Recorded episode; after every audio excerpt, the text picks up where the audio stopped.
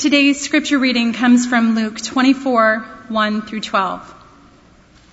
On the first day of the week, very early in the morning, the women took the spices they had prepared and went to the tomb.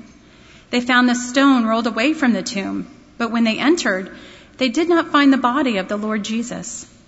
While they were wondering about this, suddenly two men in clothes that gleamed like lightning stood beside them. In their fright, the women bowed down with their faces to the ground, but the men said to them, Why do you look for the living among the dead? He is not here. He has risen. Remember how he told you while he was still with you in Galilee.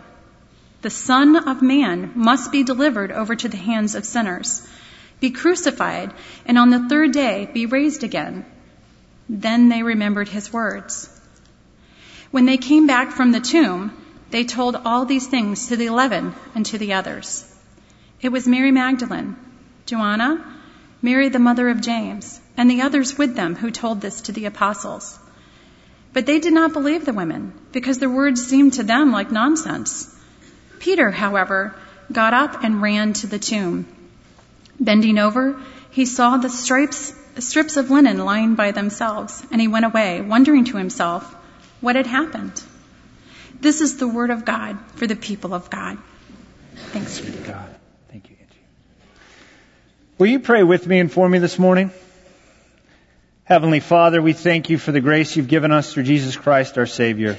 We pray that we would have our hearts focused and our hope fixed upon Him and all that we do as we reflect on this, on the glorious good news of this Easter day. And Lord, we pray that your Spirit would strengthen us as we come together. Lord, may we be united in our hope and our trust fully in Jesus Christ. We pray all this in, in His good and holy name. Amen. Have, has anybody ever heard of the movie The Wizard of Oz? You know, we we know that movie. Uh, Dorothy was swept away by a tornado, her house taken to, to Oz, and we know the main characters: Dorothy and her dog Toto, and uh, and the Scarecrow, and uh, the the Cowardly Lion, and there was the Tin Man.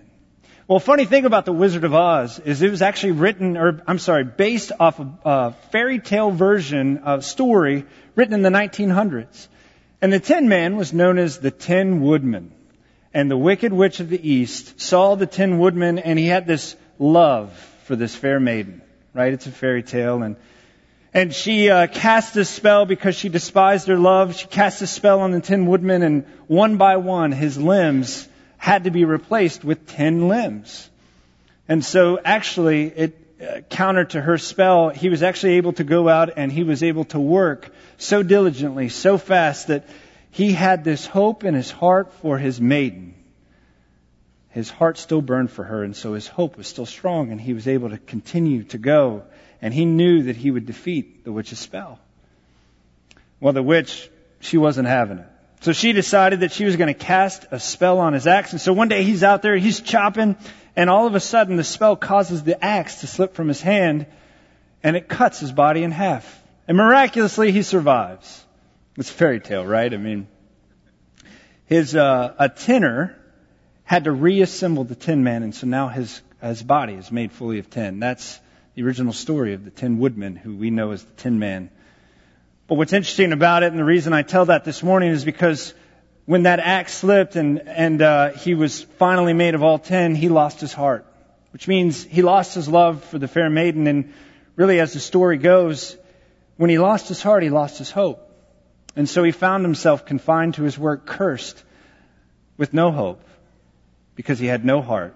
And he was just out there every day swinging his axe. That's all he did, day and night, day and night until finally the rain came, and we know the rest of the story, right? He was rusted, and he was waiting and stuck until Dorothy came all the way from Kansas and rescued him. When we lose heart, our hope begins to fade. You ever feel like the Tin Man? Have you ever lost hope? Maybe you had a hope in something and you thought it was going to go this certain specific way and then all of a sudden it didn't turn out that way. Or at least not the way you expected. You ever lose heart? Maybe you were just sitting there for hours on end, waiting for April the giraffe to give birth to that baby giraffe. And you just lost heart and you didn't know if she'd ever have that baby giraffe. But good news, right? I, I hear she had her baby yesterday. But have you ever lost heart? Have you ever been so determined that something would happen and then it just didn't turn out the way you, and because of life circumstances, because life got you down and didn't turn out the way you, you hoped it would, you lose, you began to lose your heart. Have you ever lost heart and then felt your hope begin to fade? There was a man holding a plastic bag and he was collecting items. Uh, he was picking up a crossword uh, puzzle book. He uh, took a sweater and put it in the plastic bag, found a, a pen, piece of gum. He was looking around the ICU to collect any last remnants. And that's when the pastor walked in. He said, Pastor, thank you so much for coming. I'm sorry you got the phone call a little bit late. Ellen just left. Uh, her sister took her home. She's been here all week and she's exhausted. You know, Pastor, we were really praying for him. We'd hoped. She was sitting alone in a coffee shop and all of a sudden a friend that she hadn't seen for a very long time approached her and said, It is so good to see you. How have you been? It's been so long. How's William? And then the awkward pause happened.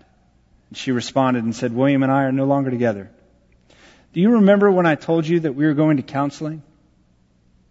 Well, we'd hoped. I'm willing to bet that all of us in this room have had those moments where we had hoped. And in the midst of that, when we, our heart, when we began to lose heart, when we, our hope began to fade, you know, maybe it was a, a moment when we felt like life chewed us up only to spit us out. Have you ever had those moments? I'm willing to bet we have. Maybe it was an illness that took, uh, took you, took over you, uh, maybe a family member. Maybe it was the death of a loved one. Maybe it was a job loss. Maybe it's a broken marriage or a struggling marriage. It's a moment where we lose heart and our hope fades. And can I tell you, Easter morning started out that way. Started out with a we had hoped. So the women, uh, they had gone to the tomb. They had followed Jesus out of the Galilee and they had gone to the tomb that day with spices ready for his body. And you know that they were thinking, we had hoped, right? We had hoped.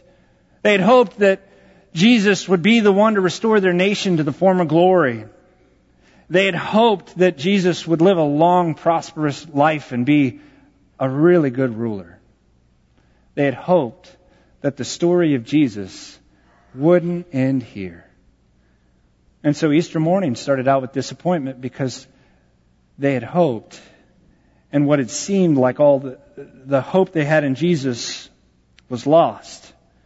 And so they began to lose heart. Their hope began to fade.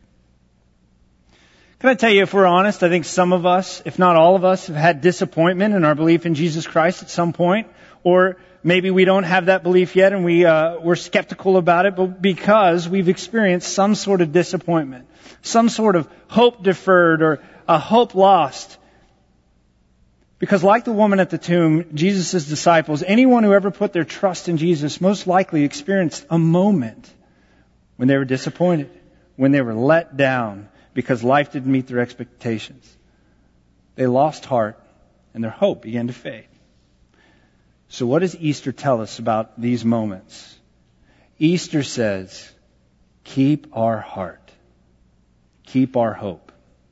And now here's the thing, when I'm talking about heart, I'm not talking about this romantic, you know, emotional connection and, and love. What I'm talking about when I talk about heart, I'm talking about grit and determination. I'm talking about the thing inside of us that is our stamina that gets us through those hard times. You know what I'm talking about? That heart that we have. Now, if I was, uh, if we've talked about uh, life being like a journey. The, in Scripture, uh, life is like a actually a race that we run, well, it's modern day, so imagine that instead of a race and we're running, we're in a race car. My two year old would love this. So we're in a, a, race car and our heart is that engine that powers us. It's our stamina. It's our speed. It, it's what gets us through. And the hope is believing that that engine, that drive, that determination, that no matter what comes, it will see us through to the end. So there's this really cool connection between our heart and between our hope. Heart says, I have the power within me to make it through to the end. Hope says, I believe that the resurrected Jesus Christ is that power within me. Now, when the women found the stone rolled away and the tomb empty, they didn't know what to think. In fact, uh, as as they were there, these two men in clothes that gleamed like lightning. Could you imagine that? Stood beside them and said, "He's not here; he's risen." Remember how he told you while he was still in Galilee, the Son of Man must be delivered over to the hands of sinners, be crucified, and on the third day be raised again. Then they remembered his words. That's when they knew. So, friends, in order to make it through life's disappointments, those hardships, those things, those moments where we had hoped, we need to remember and we need to know a life that has so much more to offer than we could ever find without Jesus Christ as our Savior, as our hope. We have to keep heart. We have to, we have to keep hope. So how do we do that? Well, I believe that the apostle Paul in 2 Corinthians chapter 4 helps us with uh, two specific ways of how we can keep our hope, our heart, and keep our hope. And there are two ways specifically. We need to keep our heart focused. We need to keep our hope fixed on the resurrection of Jesus Christ. We need to keep our heart focused and our hope fixed. And so this is what he says in 2 Corinthians 4 verses 14 and 16. He says, because we know that the one who raised the Lord Jesus from the dead will also raise us with Jesus and present us with you to himself. What he's saying there is, man, we know that Jesus Christ raised from the dead, and on the day of resurrection, we're going to be presented before him, and he's going to say, hey, brother and sister, come here. We're together. Let's enjoy eternity together. Paul is saying, this is our hope. This is what we need to focus on. And then he goes on in 16 to say, therefore we do not lose heart. And we do not lose heart because we're focused on the resurrection. Though outwardly we're wasting away, yet inwardly we are being renewed day by day. So to keep our heart, we have to stay focused. We have to be zoned in. We have to know without a shadow of a doubt that that hope, that will that we have within us, that drive, that stamina, it comes from Jesus Christ and the God working in our lives. So that no matter what circumstance we have, we keep heart because we stay focused. So imagine you have two people and uh, they come, they're fairly identical. They come from the same socioeconomic uh, background. They have so much in common. Uh, they have the same temperament. They have the same work ethic. They, they're basically the same person. And you decide one day that you're going to hire them both for this job on an assembly line. And uh, they, they come to the job and uh, you tell them you're going to take part A, you're going to put it in slot B, and when you're done, you're going to hand it off. Sounds really exciting, doesn't it? So you hire them for this job. Everything is exactly the same uh, the working conditions, everything is good except for this one thing. You turn to the first person and you say, hey, at the end of the year, I'm going to pay you $30,000 for this work. You turn to the second person and you say, at the end of the year, I'm going to pay you 30 million. So after two weeks, the first person is, is saying, man, can you believe this work? I mean, it is just so tedious. It is just driving me insane. Don't you want to quit? And person number two is like, yeah, right. Are you kidding me? This is the best job I've ever had. I mean, all we have to do is sit here and do this. I whistle while I work. So what's the difference between these two, uh, these two people rather? The difference is their expectation of the future. It's the ability to see beyond the present circumstance and to say, and to stay focused. And so here's the good news. We have so much more to hope for when we walk with the resurrected Jesus Christ. Would you agree? Our hope is so much greater. And we have a, a, hope in life eternal. And so turning our heart and our hope toward Jesus and His resurrection changes the way that we see our current situation. It changes the way we see things around us. Would you agree that we need to see the world differently than we do? Amen? I mean, if we took the world at face value, it's pretty tough, isn't it? I mean, life is hard. Not to belabor the point, but life can be tough. Would you agree? And so we need to see things differently. We need to focus on the resurrection and all that we do, and we need to, to shift our focus. But can I tell you, it's not enough to do that. We can't just from time to time look to the cross. Can I t- and the hope in Jesus Christ, we have to be immovable. Our hope must be fixed. So Paul continues in 2 Corinthians 4, uh, verses 17 and 18. He says, For our light and momentary troubles are achieving for us eternal glory that far outweighs them all. So we fix our eyes not on what is seen, but what is unseen. Since what is seen is temporary, but what is unseen is eternal. When we fix our hope on an eternal life through the resurrected Jesus Christ, day after day, those light and momentary troubles that we all go through, we all face, those challenges we have, those hardships, they won't cause us to lose heart because our hope, the power of Christ within us, is immovable. And it's going to achieve for us an eternal glory that will strengthen our heart and our resolve. You know, so one of the reasons that uh, I find the resurrection so compelling has to do with the early church. The first Christians, you know, they had every reason not to hope. They had every reason to lose heart and let their hope fade. I mean, they were persecuted left and right. If you believed in Jesus Christ, you were thrown in, you could be thrown in jail. You could lose everything. Some died for their faith. But what's amazing is their resolve, their drive, their hope remained fixed, no matter what came. In fact, you would think in a moment like that that the church would scatter and uh, and dwindle down, but Scripture says that their number was added every day, over and over, and the church grew. We're here today because their heart was focused and their hope was fixed. And those momentary troubles only strengthened their heart because their will was powered by the resurrection. Man, their hope was fixed on Jesus Christ. So there's an author, uh, E.B. White, and he writes this uh, little story about his dying wife. And uh, it was the fall, the autumn before her death, and, and she knew she was dying, and so he found her out back. And she was busily burying these uh, tulip bulbs in what he calls the uh, the dark earth, and or the black earth. And and so she's burying these bulbs, and the way that he describes it, he says, under the dark skies, in the dying October, she was calmly plotting resurrection. Man, isn't that an amazing story? Isn't that something that will stick with you for a lifetime? Because in the final season of her life, this woman believed without a doubt. She had her hope fixed on the resurrection of Jesus Christ.